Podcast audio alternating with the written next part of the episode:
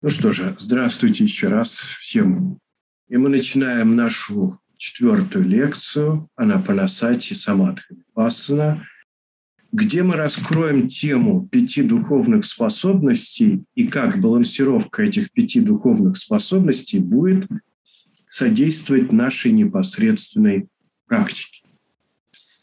И э, вначале я перечислю эти духовные способности и постараюсь разъяснить в прямом порядке, как они описаны в самых разных суттах, как их описывал Будда. Итак, первая духовная способность – это садх. Иногда так упрощенно переводят слово садха как вера. И вот сказать, что это прям неверно, нельзя. Просто понятие садха, оно намного шире. Добавляют еще такое слово, как доверие. Да? Уже немножко масштабнее, но не совсем то. Садха – это также открытость ума, в данном случае по отношению к Будде, Дхаме, Санке, практике. Далее – это восхищение. И если бы это переводилось словом «вера», то мы бы не поняли такого факта. По идее, у Арханта, у него вера полностью должна была бы быть заменена мудростью. Самая высокая садха у кого? У арханта. Потому что это восхищение, это открытость, это понимание. Это важный аспект. Да? То есть если мы будем переводить это просто как веру, мы запутаемся. И нам многие будут э, и сутты непонятны, и когда мы будем читать про Висудхи Магу, нам будет непонятно, как так человек предрасположенный к привязанности, вдруг становится человеком веры. Да? А речь здесь вот о чем, что он восхищался просто чувственным, и при должном воспитании, да, при должной тренировке он восхищается умелыми качествами его ума. То есть определенная трансформация происходит. Но тема темпераментов нами тоже будет затронута, и она тоже связана с темой э, практики. Да? Более того, садха, она не беспричинна, она основана на каком-то опыте.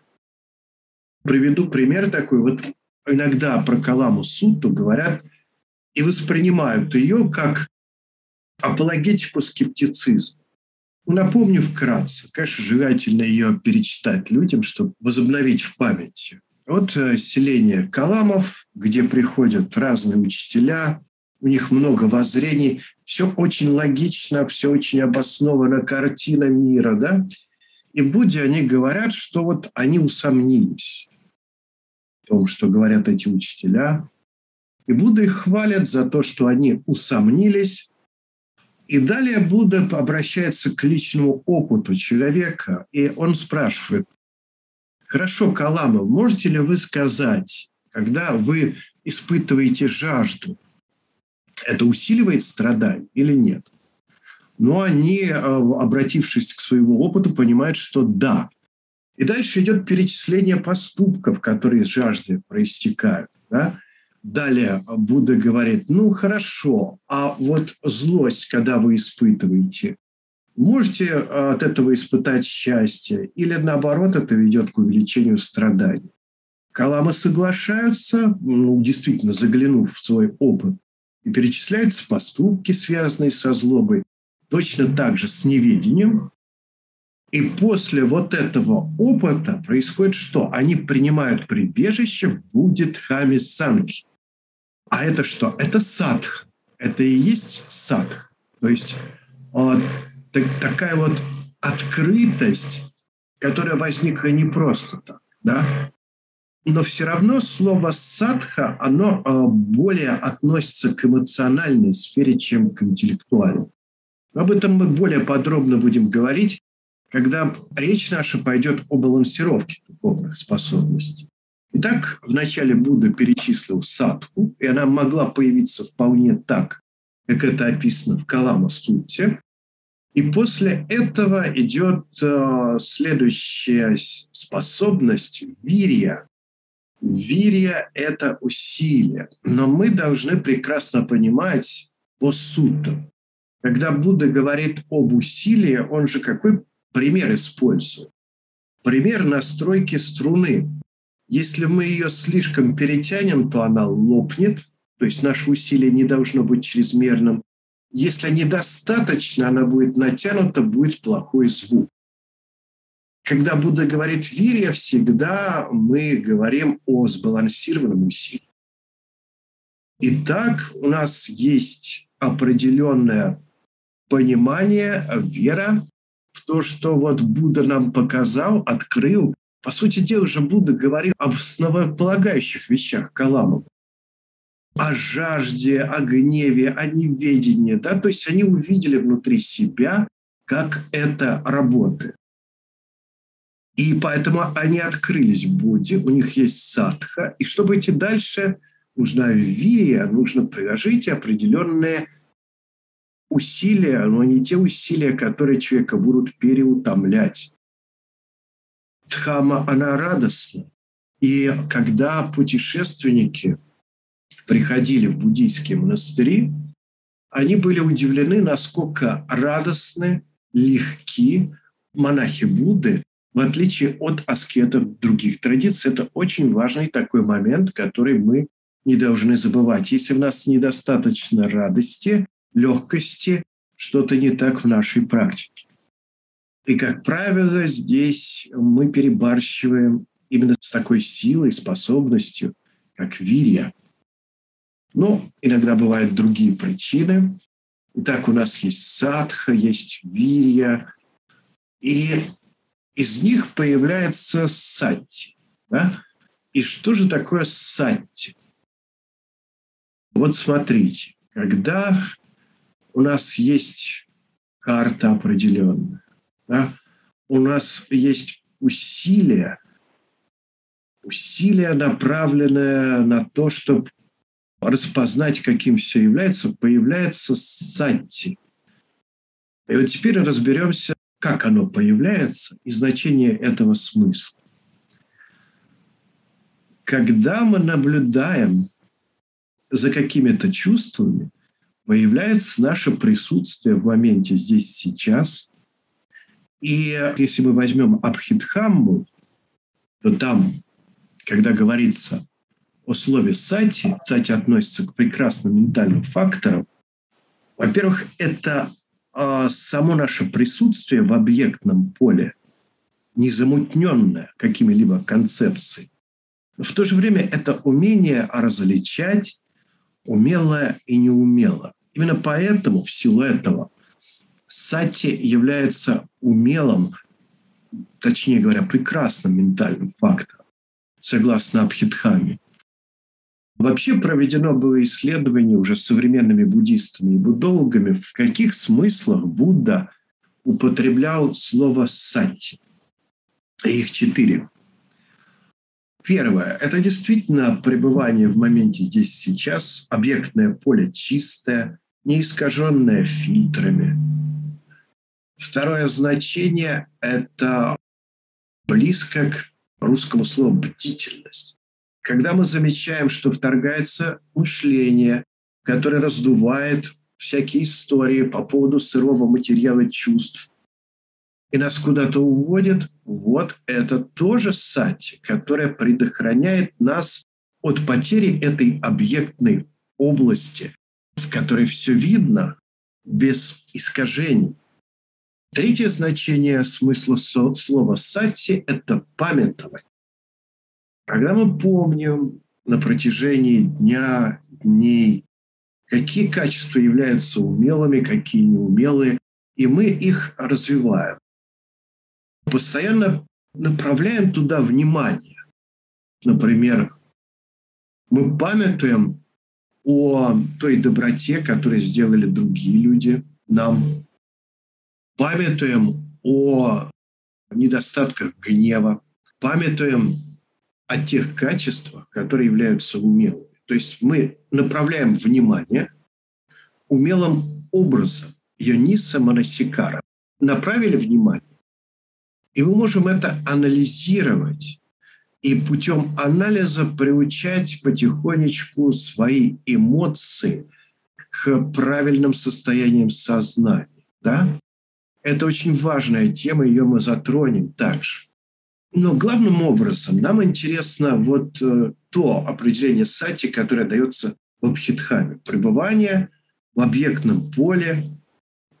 У нас есть ясное распознавание того, что в этом объектном поле проявляется. И из этого что же рождается? Из этого рождается четвертая духовная способность самадхи. И что же в данном случае означает слово самадхи? Вот в данном контексте это обозначает не однонаправленность, не уровень джхан, а определенный уровень успокоения тела и ума. То есть, когда ум спокоен, когда он неподвижен, да, не вовлечен ни во что. То есть вы можете долгое время пребывать э, в этой безмятежности, которая не нарушается никакой рябью, скажем так. Это определенный уровень самадхи. Про однонаправленность мы чуть позже поговорим. И что же происходит, когда ваш ум чист, когда в нем нет болтовни, когда внутри вашего ума нет разноголосицы различных под умов. Вот то, что вы когда-то понимали интеллектуально, но это не влияло на ваше сердце. Когда ваш ум свободен, это начинает видеться через призму самадхи, а это призма увеличительное стекло. Совершенно иначе. Ум свободен от болтовни умов и намерений, и это может быть прямым вашим достижением. То есть появляется пятый фактор – мудрость, когда вы не просто концептуально знаете, что вот э, на основании четырех благородных истин мы понимаем, что люди все обусловлены страданием, и чем реагировать гневом, мудрее реагировать со страданием. У вас это получается по выходе даже из самадхи. Появляется некая мудрость, опытная мудрость. Понимаете, когда человек пребывает в самадхи, вокруг каких-то простых элементарных чувств не раздуваются истории. Человек не принимает это на свой счет, и это опыт безличности. И он может сохраняться, когда человек выходит из этого состояния самадхи. Ну, такой пример. Вот э, в прошлый раз у нас вот с темой пяти духовных способностей действительно какая-то мистическая история. А в прошлый раз я рассказывал все вдохновенно, я подготовился с закрытыми глазами, вдохновенно говорил. И вот приехал домой, стал обрабатывать видео, предвкушая, о, сейчас выложу. И хоп, оказалось, не записался звук вообще. Да? Ну и первая реакция, смотрите, неприятное чувство. И я не был осознан в тот момент, и позволил разрастись истории. Я готовился, я записывал, я потратил столько сил, может быть, здоровья. И смотрите, что появилось. Появилось разрастание чувства «я». Элементарное чувство, просто неприятно. Ну, ну что? А вот я увидел, как появляется это чувство «я» из ничего. Я с ним начинаю срастаться, отождествляться, и возникает модель такого независимого постоянного «я», который приносит страдания. Да? То есть, когда я увидел этот механизм, вернулась осознанность, и э, все, мне перестало быть больно, и мне стало даже хорошо от того, что я подобрался к принципу анатта. Анатта ведь это практика, а не что-то другое. Об этом мы будем говорить и сегодня, и на последующих наших занятиях. Так а, мудрость. Э, в первую очередь Будда, когда перечислял пять духовных способностей, под мудростью понимал понимание переживания, опытное четырех благородных истин со всеми вытекающими последствиями, с тремя характеристиками, непостоянством, неудовлетворительностью, безличностью, с умением распознавать, как жажда делает нас более несчастливыми, как функционирует благородный восьмеричный путь, как благородный восьмеричный путь показывает нам, как создать полную причину для реализации. Не частичную. Мы очень часто стараемся и удивляемся, почему нет результата, а потому что мы не создали полную причину. И вот, э, по сути дела, когда мы разобрались, что такое страдание, отбросили причину, создали полную причину для устранения страданий, открывается третья благородная истина. Третья благородная истина – Ниббана. Вот она не анализируема. Вот это очень важный момент, который есть в Абхидхаме. Порой это предмет для споров. Третья благородная истина неанализируема. Мы ничего по этому поводу не можем сказать, ее можно пережить, но если мы начнем ее анализировать, это будут что? Наши предрасположенности, сангхара. И получится что-то там, чистый ум, ну, то, что нам приятно. Или если мы разочарованы в каких-то доктринах, учащих о чистом уме, мы придумаем простое несуществование, да, и будем очень волноваться, когда кто-то высказывает противоположную точку зрения. Она не анализируема, и это очень важно, потому что если мы начнем анализировать третью благородную истину, то, что Будда назвал словом «объяката», неразъясненное специально, у нас э, весь э, благородный восьмеричный путь будет рассыпаться. У нас будет беспокойство по этому поводу, сомнения, э, недоброжелательность, страсть, цепляние и так далее. Есть ли вопросы? У меня такой вопрос. А может ли, получается, исходя из учения, что э, целью человека э, это обретение, ну вот это ниббана, то есть это следование восьмеричному благородному пути. Может ли это считаться целью каждого человека? Вы знаете, э, Маха Паранибана Су, Будда уже на смертном одре, и его спрашивают, кто из ныне живущих аскетов или отшельников может достичь просветления? Ответ Будды был короткий тот, кто практикует благородный восьмеричный путь. Таков был ответ Будды. Я ответил ли на ваш вопрос? Я просто хочу понять, то есть получается, что у всех живых существ, которые приходят на эту землю, у них а, предназначение, правильное предназначение — это восьмеричный благородный путь, следование вот этому пути. Сказать, что это предназначение, немножко натяжка. Дело в том, что в буддизме нет доктрины о всеобщем спасении. То есть какие-то существа будут вращаться в сансаре вечно. Да? Вечного спасения в палийской традиции никак не предполагается. Да? У кого-то отзовется идея благородного восьмеричного пути, да, и он по нему пойдет. У кого-то не отзовется. То есть нету какой-то силы, которая бы всем этим управляла, подводила с точки зрения палийской традиции. Хорошо. Если вопросов нет, мы перейдем к теме балансировки духовных способностей. Итак, смотрите, мы уже говорили с вами, что вера, садха, точнее говоря, вера сразу нас куда-то выводит не в ту сторону. Вера все-таки относится больше к эмоциям. Да? То есть там много разных подразделений, кто-то более мудр, кто-то менее. У кого-то преобладает но именно эмоциональный аспект. Теперь смотрите, чем балансируется вера в первую очередь? Конечно же, мудрость. Да?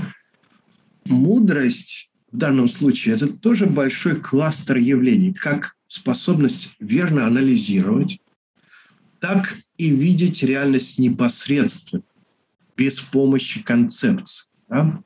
Все это называется мудрость. И когда у человека сильно развита садха, эмоциональный элемент, он может стать легковерным. Вот сейчас он поверил в Будде, потом он поверил во что-то другое. И здесь очень важно, да, в буддизме критерий это какой? Не то, чтобы мне это интуитивно близко, и тогда это верно. Не то, что я увидел этого человека из пространства завибрировало. Это вообще не буддийский подход. Да? То есть это может происходить, когда садха не сбалансирована мудростью. Критерием является то, критерием результата, насколько в длительной перспективе вам удалось сократить страдания не чувство просто, которое может быть у человека садхи, не какое-то видение, не то, как ему представился какой-то образ. Это очень важно. С другой стороны, человек, в котором доминирует, давайте будем говорить пани, потому что мудрость, сразу у нас возникает э, такая дилемма, так, что-то вы здесь намешали, анализ и прямое видение реальности. Но слово «пания», оно объявляет как одно, так и другое, весь этот спектр явлений. Да? Итак, это по большей части касается людей с хорошей способностью анализа, развлечения, выстраивания каких-то концепций. И если у них не хватает садхи, открытости, они могут так и не начать практиковать, потому что садха – это восхищение, это энтузиазм, это доверие, верение себя. Чувство и ум должны быть обязательно сбалансированы. Один лишь интеллект, он ведет к сухости, и человек будет решать вопросы, которые Будда специально оставил непроясненными. Да? Это тоже, между прочим, не от того, что у человека не сбалансированы духовные способности. Дальше, что нам уместно а, сравнить? Балансировка такого фактора, как вия, усилия, и самадхи. Вот для медитирующих это самая большая проблема, это менее всего освещенная и менее всего понимаемая проблема. Почему? Вот смотрите, Джхановый факт. Витака – направление ума на объект. Вичара – удержание ума на объекте. Ну, то есть мы следим, чтобы не отвлечься. Это, в принципе, вещи несложные. Это не сложнее, чем читать. Когда мы читаем, мы направили свой взор на текст, ну и он нас занимает больше, чем что-то другое. Вот, Витака Вичара – это не более сложно, это утомить-то особо не может. Да? Но как люди медитируют? Значит, витака, вичара, потом человек сдвигает брови, и это у нас не пити, фактор Шхана, следующий, который должен появиться, не сукха, из которого вырастает экагата, а это дукха. Смотрите, значит, еще раз напомню – Витака – направление ума на объект, вичара – удержание на объекте. За счет этого ум собирается. Умы уже перестают друг с другом конфликтовать. Силу этого возникает вначале восторг, потом более умиротворенное счастье, когда ум счастлив, он недвижим, ему никуда не хочется идти. Из этого вырастает однонаправленность, экагата. Но, как правило, когда этот момент не разъяснен, человек садится в медитацию, прикладывает усилия, вирия, да, и хочет сразу однонаправленности. Но получается витака, вечара, дукха – тот фактор, джхановый фактор, который ну, никто ни в одном учебнике по буддизму, ни в сутах, ни в сутхи маги, ни в абхидхаме не указан. Но так практикуют. Дукха. А из дукхи рождается что? Доса. Потому что когда нам долго плохо, у нас возникает раздражение по отношению к медитации, по отношению к отвлечениям. И замкнутый круг получается. Смотрите, ведь одна из помех медитации – это доса, недоброжелательность. Но мы медитируем так, не сбалансировавшись, что у нас вот, вот этот замкнутый круг. Боль, из боли рождается недоброжелательность, но мы думаем, что из этого возникнет экогата, и мы, хорошо сфокусируясь, дойдем до цели. А пока человек напрягается, у него объект будет постоянно вибрировать. Пока человеку нехорошо с объектом, он не будет на нем полностью присутствовать. Объект будет уплывать. И иногда бывают такие случаи, я был свидетель, вот группа медитирующих, ну, более-менее объяснили, что такое медитация. Вот, одна девушка сидит в медитации, тужится, тужится, у нее брови сдвигаются, появляется складка. А потом, время медитации закончилось, она встала и говорит, ой, медитирую. Вот в этот момент произошла балансировка усилия и самадхи. Напомню, в данном случае самадхи – это спокойствие ума, его безмятежность. Вот такое верное усилие она нашла, когда прекратила медитировать. И такое бывает часто. Да? У меня тоже такое бывало в жизни. Так я медитирую, на, допустим, это зрительный объект, закрытыми глазами, ну, более-менее, он то яркий, то тусклый. Открыл глаза, и, и тут же все получилось нормально.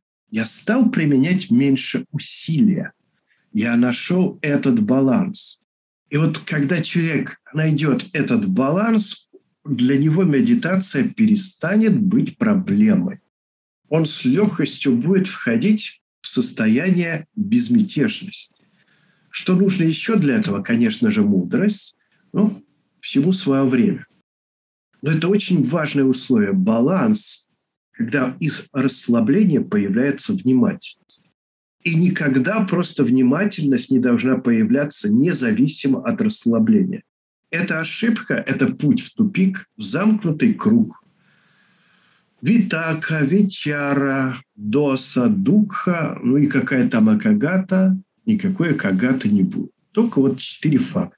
И помехи. Придут сразу помехи, недоброжелательность, после недоброжелательности будет что угодно, сомнение, тревога, после тревоги лень и апатия, потом человеком овладеют какие-то грезы, чувственное желание. И вот так медитация идет по кругу, но, как говорят люди, которые нашли этот баланс, они могут принадлежать абсолютно к разным системам. Да? Вот это может быть такая строгая система Паук-Саяду. Вот там, наверное, нужно именно напрягаться, напрягаться, никакого расслабления. Но вот мы беседуем с Пхантесером силой, я стараюсь учиться у него, учусь по методу Паука Саяду, и у нас в беседах получается, что мне нужно больше расслабляться. На самом деле, как это достигается? Как же так, чтобы объект был ясным, но не за счет того, что мы его держим? Очень просто.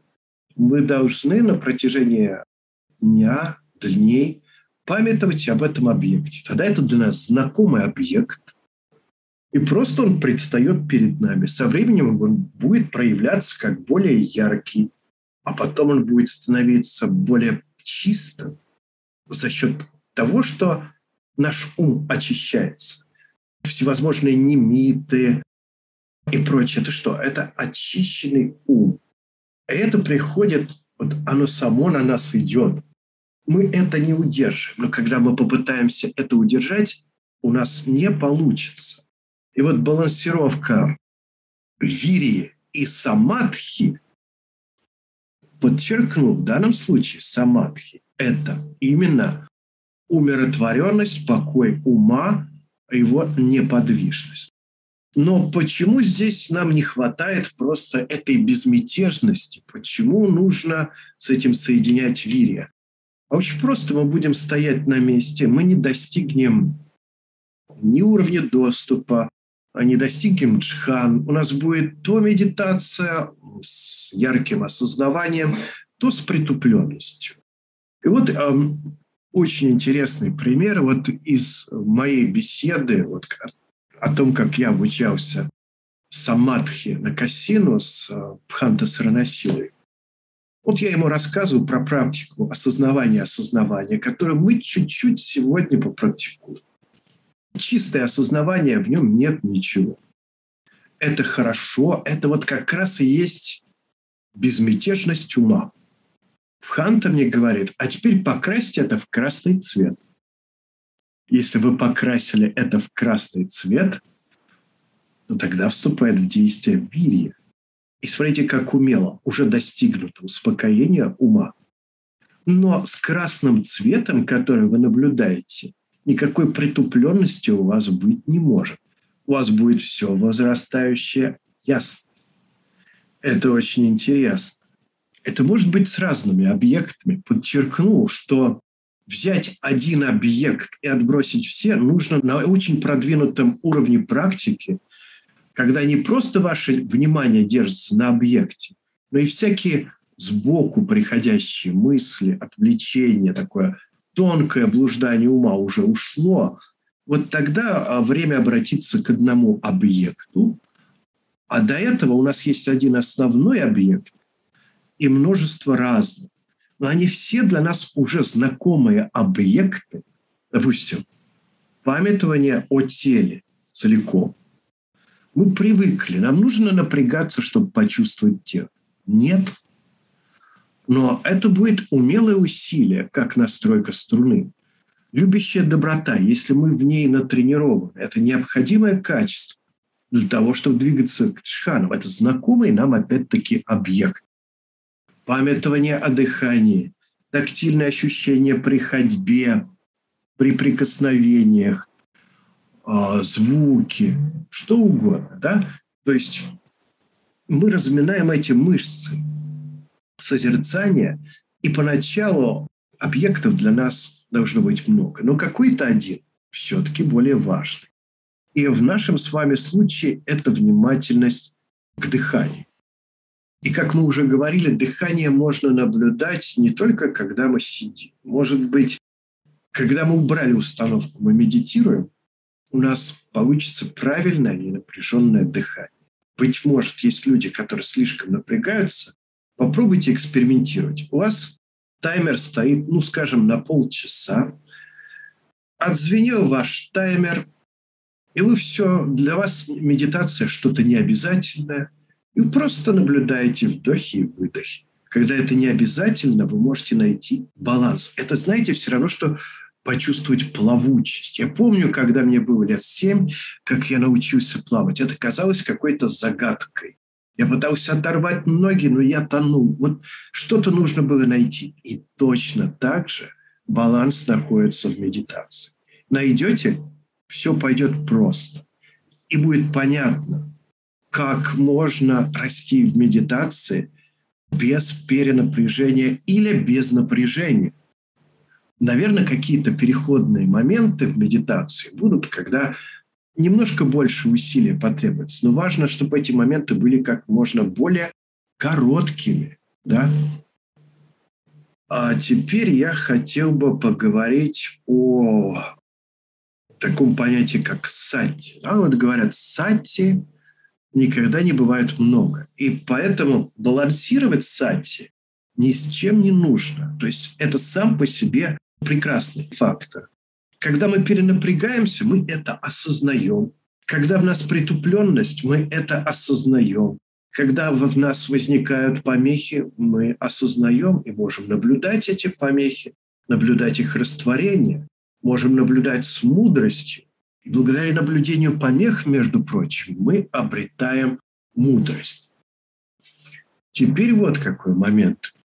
Как могут балансироваться между собой пания, мудрость и самадхи.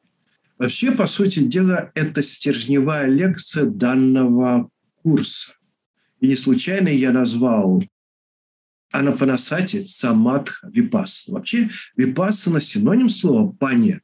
И вот когда у нас есть определенная мудрость, даже концептуально, мудрость чего? Хотя бы того, что мы не являемся э, владельцами своего тела и ума. Не в наших силах проконтролировать состояние нашего здоровья, э, состояние нашего ума. Мы это явственно видим и осознаем. Это вообще-то врата в анатту. Мы это принимаем, мы с этим не боремся. Это явление природы. Мы начинаем себя, то, что мы называем «я», воспринимать как явление природы. Мы не можем все контролировать, и ура, это облегчение. Мы не можем контролировать себя, тем более других или обстоятельств. Могли мы предусмотреть, что сегодня мы будем в Зуме? А если не могли, стоит ли из-за этого расстраиваться? Да? То есть случилось так, что сломался замок. Это вне в нашей власти. И это дает очень серьезное отпускание. Мы также понимаем, благодаря мудрости, благодаря обдумыванию, которое, если происходит часто – тоже влияет на наше чувствование. Мы понимаем а, благородные истины, и через них понимаем, что то, на что мы реагируем, вовлекаясь, на самом деле не заслуживает такого внимания. Мы думаем, что если произойдет нечто, изменится каким-то образом условия нашей жизни, то будет только хорошее. Мы видеть будем только хорошую сторону – мы в отвлечениях во время самадхи представляем какие-то картинки, вызванные чем? Тем, что у нас есть идея о каких-то внешних объектах счастья. Да? Когда мы разбираемся, что их нету, будет другое дело, но здесь есть особая тонкость. Я говорю это в связи с самадхи. Смотрите, Приходит отвлечение, но у вас уже есть определенная собранность ума.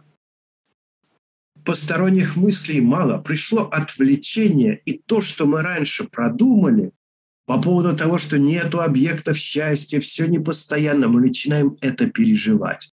Когда мы начинаем это переживать, то мы понимаем, что все это несерьезно. Это не так серьезно, как нам казалось, да? скажем так. И именно в силу того, что мы это не контролируем, в силу того, что это не есть что-то независимое и постоянное, это не будет нас выдергивать из медитации. Всевозможные тревоги, мысли о будущем. Да? То есть мы когда-то себе сказали, что это абсурд об этом беспокоиться. Мы прекрасно можем дискуссировать о том, что когда мы вспоминаем прошлое, туда примешивается воображение. Когда мы конструируем будущее, все, как правило, сбывается по-другому. Но когда все это зная, к нам приходит отвлечение, но у нас есть уже результат этого анализа. Все, это сработает тут же. Мы только вспомнили, а, ну это же ерунда, звук, когда идет к нам, на самом деле это мы идем к звуку, мы вовлекаемся, мы это понимаем. И также здесь не чувственные желания нас охватывают, а мы обратили внимание на то, что на самом деле несерьезно. И в момент вот этого относительного затишья ума это получается. И когда мы выходим из самадхи, мы некоторое время с этим уровнем мудрости пребываем. И получается накопительный эффект. Чем чаще мы пребываем в самадхи и не продавливаем какие-то свои отвлечения, а просто за счет мудрости понимаем, это не мое, это не серьезно, это не стоит волнения, это не стоит моего раздражения, да, то есть это незначительно. Да? И это вот именно это в буддизме называется словом небида. Мы от этого отсоединяемся. Очень сложно от этого соединиться при помощи одного лишь анализа. Но анализ плюс линза самадхи дает такой результат. Отсоединение, а что следует после отсоединения? Вирага. А вирага – исчезновение. То есть для нас это уже не так важно – исчезновение, значит, это ушло куда-то на дальний план. Не в том смысле, что у нас нет никаких обязательств. Преувеличение. Все это не так важно. Не так важно. Более того, то, что мы вспоминаем, мы не можем изменить. И кроме того, оно болезненно. И это становится понятным, что мы идем к болезненному. Мы напрямую видим. Вот это видение напрямую опять приводит ум к собранности, к неподвижному покою. Да? Мы с чем-то отождествились. Нам вспомнилось, как кто-то нас отругал. Это отвлечение в момент самадхи. И мы не поняли механизм. Возникает просто чувство, и идя за ним, мы даем ему разрастись, и это превращается в «я». И таким образом у нас появляется некий опыт, непосредственный опыт того, что же такое анатта. Вот таким образом они балансируются, и мудрость, благодаря самадхи, со временем все более и более возрастает. Прежде чем мы продолжим дальше, если у кого-то вопросы по той теме, которую мы прошли, может быть, кто-то хочет поделиться опытом, что-то добавить. А, Влад, э, вопрос еще вот той недели, такие технические, практические, э, медитационные, да, ну, э, сначала с терминов, да, выделенное внимание и осознавание периферийное, то, что мы используем, вот обозначая эти понятия, да, и в практике. Мы для того, чтобы ослабить наши посторонние отвлечения, да, не продавливая их жестко, и для того, чтобы наше усилие не было слишком сильным и нам не устать, мы э, периферийное осознавание направляем на тело.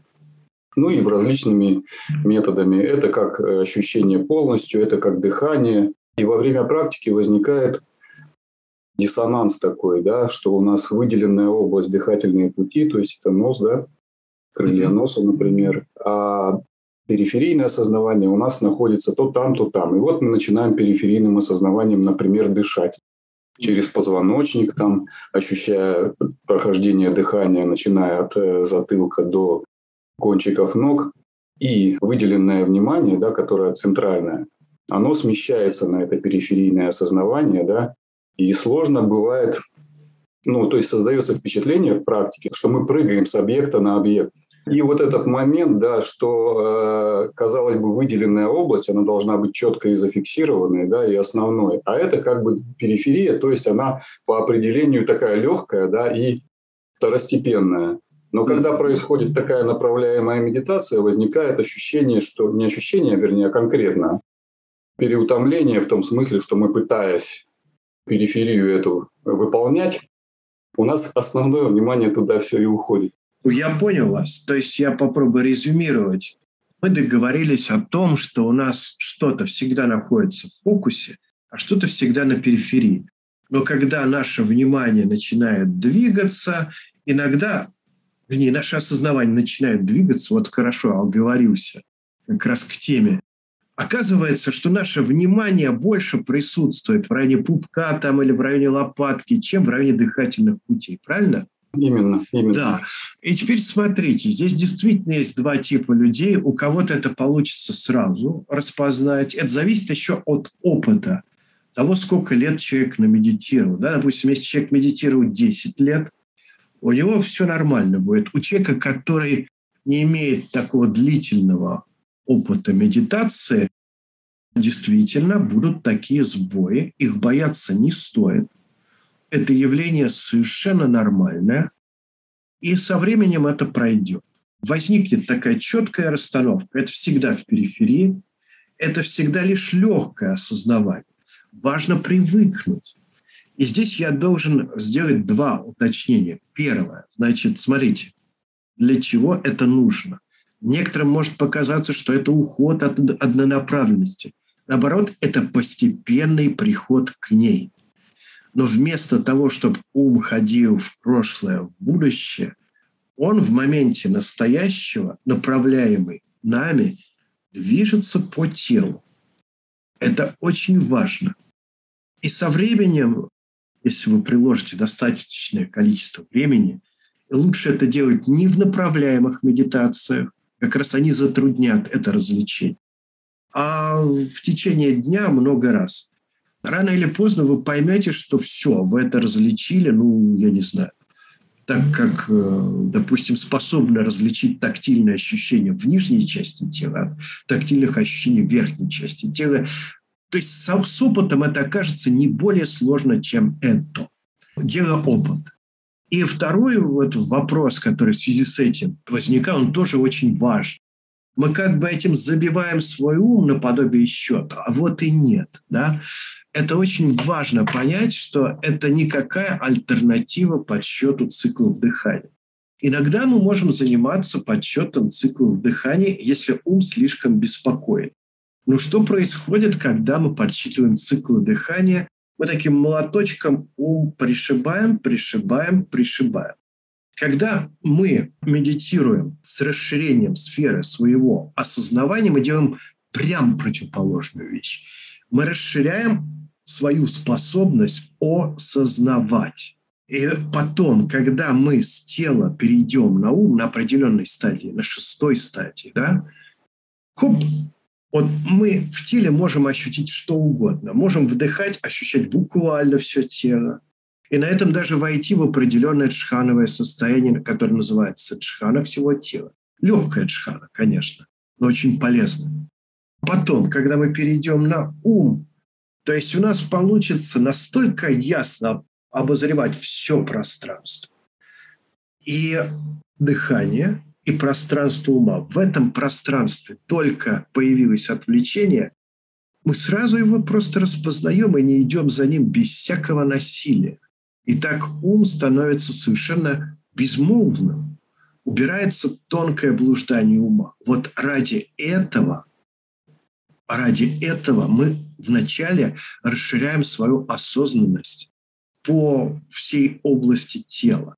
И поскольку наш ум склонен к блужданию, мы выбираем разные участки тела. Совсем не обязательно, когда вы будете делать ненаправляемую медитацию, идти теми же маршрутами. Идите теми маршрутами, которые вам проще всего почувствовать именно как осознавание. Да? То есть, смотрите, у каждого путь к медитации индивидуальный. Вот эти сложные вещи, когда каналы какие-то сзади позвоночника – это для одной группы опытных, практикующих, у них проблемы не возникнет. Каждый должен в периферийном осознавании ощущать только то, что легко будет осознаваться именно как периферийное осознавание, а не переключение внимания. Вот, например, вы можете дышать и осознавать вот что просто. Да? Можете осознавать ну, просто грудь поднимается, да, там элементарно отзвуки дыхания проверить. Или живот, или в районе спины, да. Вот в какой области для вас это доступно, в той области это и применяйте. Это очень важно. Да? Это самый такой первый этап. Вот то, что рядом с органами дыхания, то проще всего мы ощутим. Когда мы ощутим это, то эта область будет незаметна для нас и помимо нашей воли расширяться. Ну, может, иногда небольшое усилие. А могу ли я чуть-чуть эту область осознавания расширить? Чуть-чуть. Да? Получилось. Потом дальше. И в результате мы сможем осознавать отзвуки дыхания во всем теле. Где-то так. То есть чем больше мы осознаем, тем более это продвинутый уровень на самом деле. А для начала важно в каких-то местах, где нам просто удобно. Да, хорошо, спасибо. Ну, ага, ага. Кто-то еще хотел задать вопрос?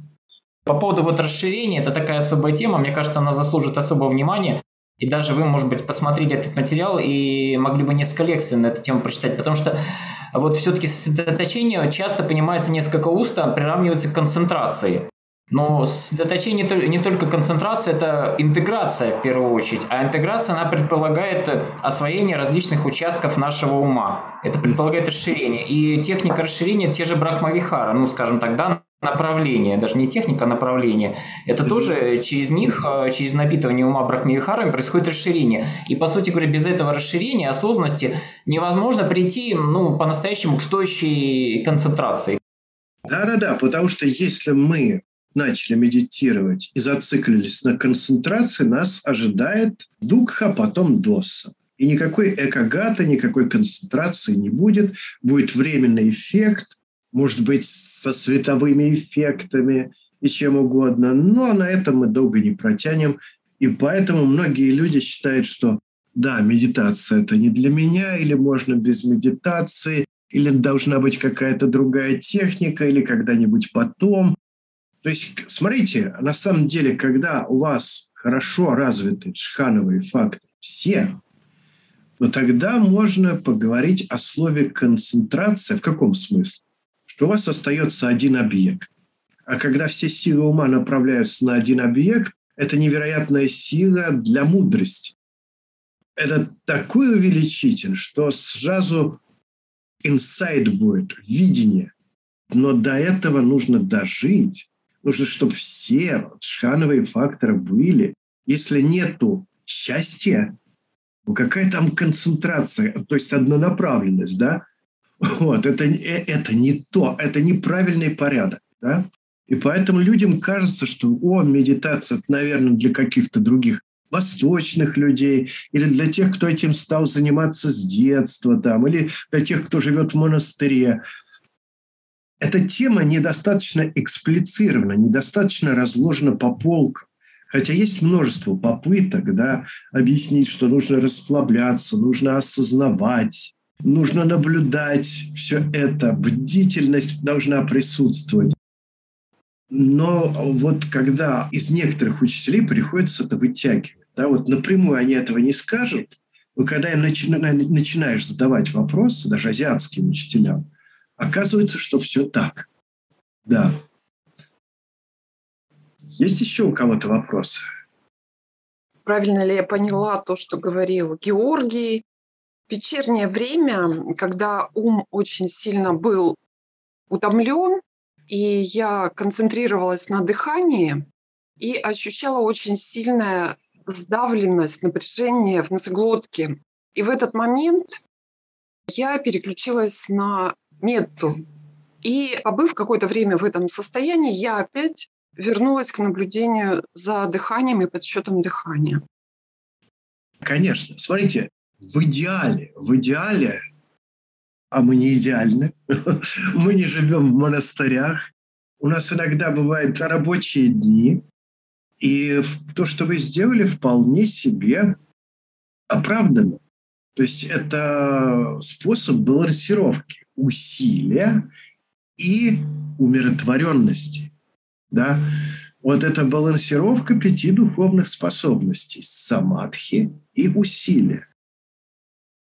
Да, можно переключиться на любящую доброту, но если вы научитесь осознавать никуда не направленное сознание, ни на сферу звука, ни на сферу тактильных ощущений, ни на сферу видимого, ни на сферу мысленного, то вы заметите, и сегодня мы попробуем, чтобы вы это заметили на опыте, что вот есть осознавание, мы совершаем дополнительный труд, направляя его осознавание на какую-то сферу. Это двойная работа. А можно просто находиться в обыкновенном осознавании. И когда мы научимся этой технике, я, знаете, дам сегодня определенную практику немножко на вырост. Но эту технику осознавания осознавания нам важно освоить для чего? Потому что тогда вы сможете медитировать в любом состоянии, как бы плохо вам бы не было. Как бы тяжело вам не было после работы, какая бы у вас смена ни была, или вы не выспались, потому что это проще, чем спать. Вот осознавать чисто, никуда не направляемое осознавание. Это на самом деле легко. И по мере практики этому можно кто-то за один день научиться, кто-то за неделю. Ну, главное верить, что это просто. Что еще важно? Итак, это будет умиротворенность ума. Мы достигли расслабления и умиротворенности ума, и из этого состояния очень просто практиковать анапанасати. Но почему же не хватает просто этого осознавания? Может, каким-то уникальным людям хватит, но вот, например, я себя таким не считаю, и иногда это чистое осознавание будет находиться годами на одном уровне, не будет давать роста. Или иногда превращаться в притупленность. И вот мы входим в это легкое состояние, из этой легкости отслеживаем, опять же, не напрягаясь, каждый вдох, каждый выдох. Ну что же, э, прежде... Можно тоже вопрос? Да. По поводу того, что это не является, что такая медитация не является медитацией на два объекта, что мы не разделяем внимание, что это вот является, наоборот, подготовкой к одному, да? Однонаправленную концентрацию описывает так, что все остальное растворяется, что у нас э, будет только вот одна точка внимания, и все остальное мы не воспримем. Так и будет. Так и будет. А, но не может ли быть, что если мы будем медитировать так, что у нас ум привыкнет наблюдать сразу две вещи, и у нас не произойдет вот этого переключения? Дело в том, что, во-первых, мы с вами практикуем множество объектов. Если бы мы практиковали один объект, такая опасность была бы. Дальше. На определенном этапе мы будем тренироваться тому, как с тела осознавание переключать на ум. И могу по личному опыту сказать, вот сейчас я провожу направляемые медитации. И мне приходится сложно погружать ум в тело. То есть мой ум привык к изоляции, да, когда нету, когда есть только один объект, он в этом натренирован. И вот э, в этом цикле, в отличие от предыдущего, который я два года назад вел, мне наоборот тяжело вернуться в тело, отвык, понимаете? То есть это ну, не проблема на будущее. Хорошо, спасибо. Можно маленький вопрос? Ум часто склонен навешивать ярлычки на те состояния, которые мы наблюдаем. Допустим, мысль такая-то, там, дышу, звук такой-то все-таки правильный вариант. Мы постепенно мягко уходим от объярлычивания к просто чистому восприятию, правильно? То есть ярлыки здесь, они могут служить помехой или, по крайней мере, только на первом этапе это уместно. То есть как все-таки грамм? Смотрите, все-таки мы с вами разные техники выполняли, какие-то ближе к самадхи, какие-то ближе к випассане. Они у нас в одну не сливались. Итак, а вы говорите про практику випассаны, когда мы а, имеем цель наблюдать не объект, а все, что меняется. Да? То есть и что не появится в пространстве ума или тела, да, то мы отмечаем. И здесь вопрос объярлычивания. Да? Некоторые авторы говорят, вообще не нужно объярлычивать, потому что как бы ум привыкнет к этому. Но для кого-то этот метод объярлычивания поможет избавиться от притупленности. Будет ясное развлечение. Вот мне он лично помог. Потом я от него легко отказался. Просто, смотрите, здесь штука в том, если говорить уже научным языком, привычка возникает где-нибудь через месяц регулярной практики. Вот если за месяц вы будете пробовать и объярлычивать, и не объярлычивать, то есть у вас не возникнет привязанность к, к объярлычиванию. Вот где-то так. Я понял, спасибо большое. У меня вот такой вопрос, а, чисто, знаете, для себя. А, поскольку я очень тревожный человек, вот, и а, на восьмеричный путь, ну как, у меня искреннее желание его практиковать, это правда. И вопрос такой, это только путем медитации, правильно? Ну, с умом работать, да только путем медитации. Или еще есть какие-то техники? Или вот Здесь без вариантов. Личный путь, в нем а, самадхи один из пунктов. Да? То есть восьмеричный путь – это у нас правильное воззрение, правильное намерение, правильная речь, правильные действия, правильные средства к существованию, правильные усилия, правильная осознанность и правильная самадхи. Вот так вот. Это я понимаю, что он там интегрирован вот э, всем вот этими важными составляющими. У меня вопрос вот чисто по тому, что делать вот ну, таким вот тревожным людям. Ну, то есть э, при том, что я реально забываю. Вот я реально забываю, что я медитирую. Это правда.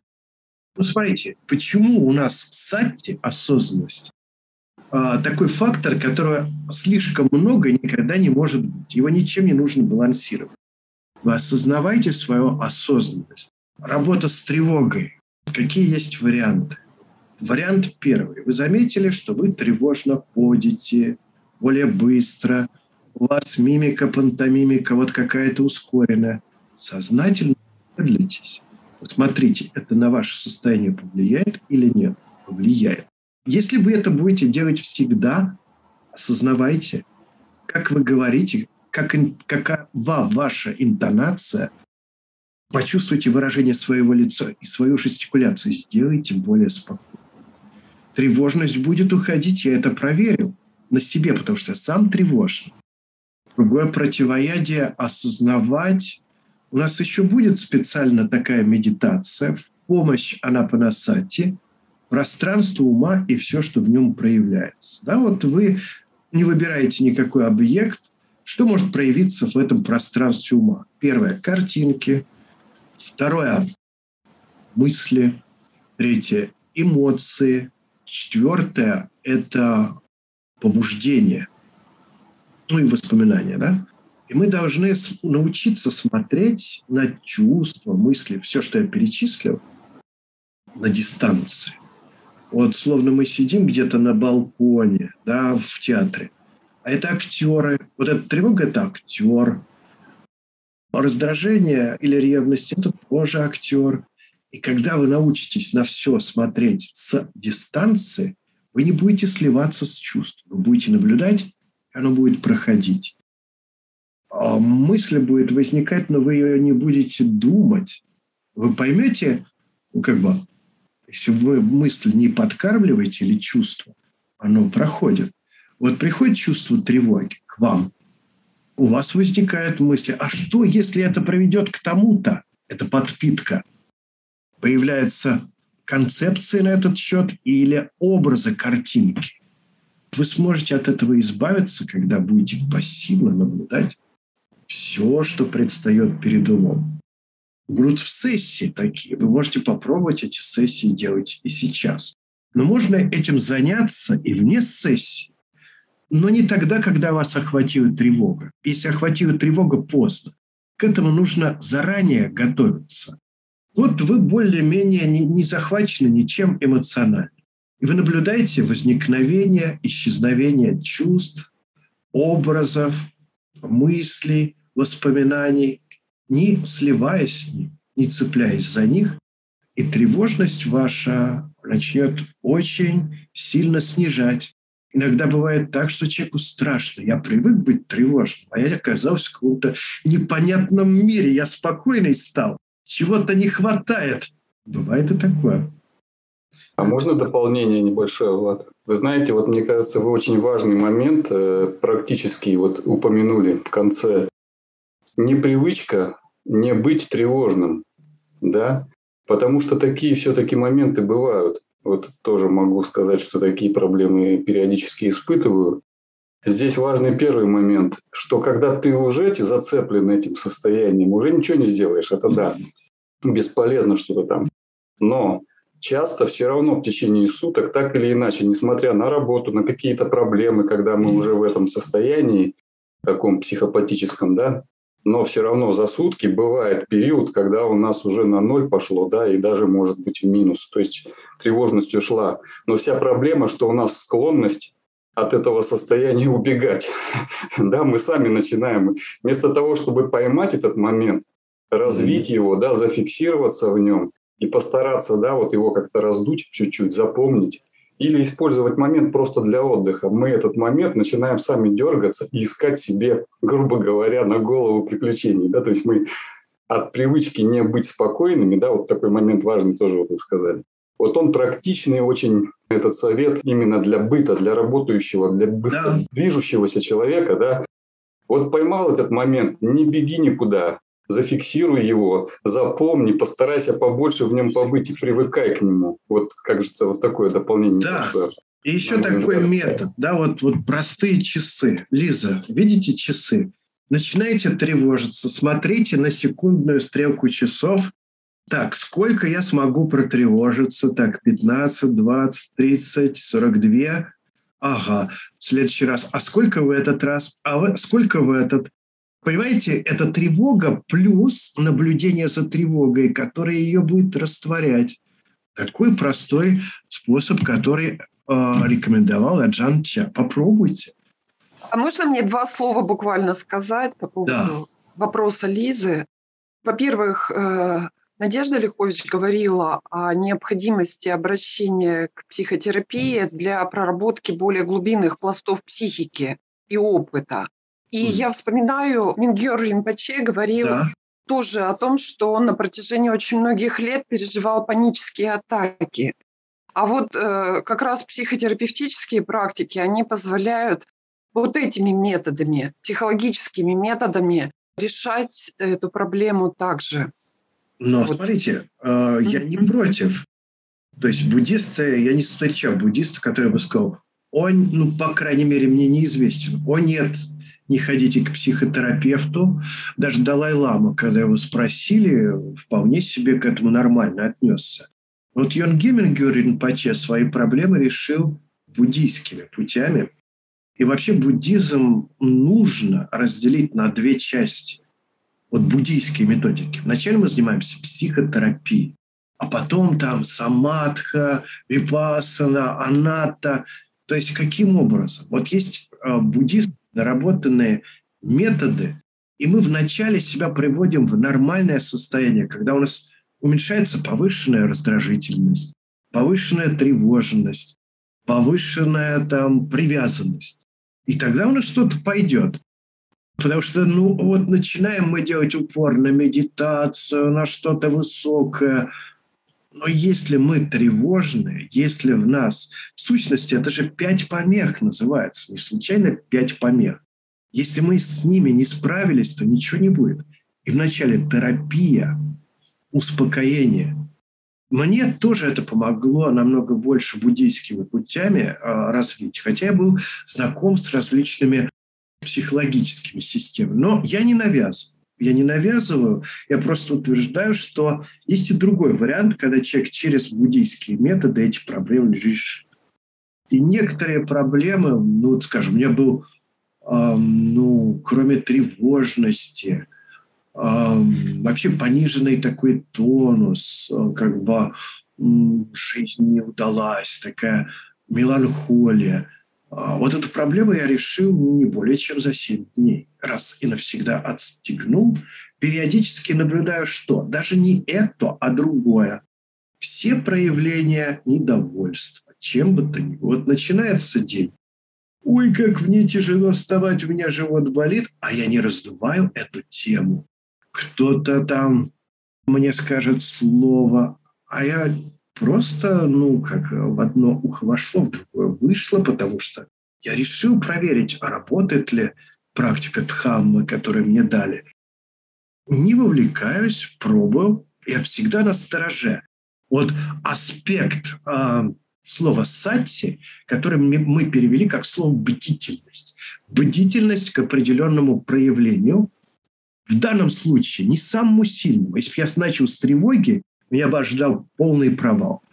Я человек достаточно мягкий, не гневливый, доса у меня меньше всего, поэтому я начал с доса. И вообще это рекомендация всем начинать с доса, потому что считается проще всего обнаружимо. Вот. Все, уровень счастья поднялся. Когда поднимается уровень счастья, снижается уровень тревожности снижается уровень тревожности, тревога менее сильная, и тогда можно точно так же, как я работал с ДОСой, работать с тревожностью. Вот где-то так.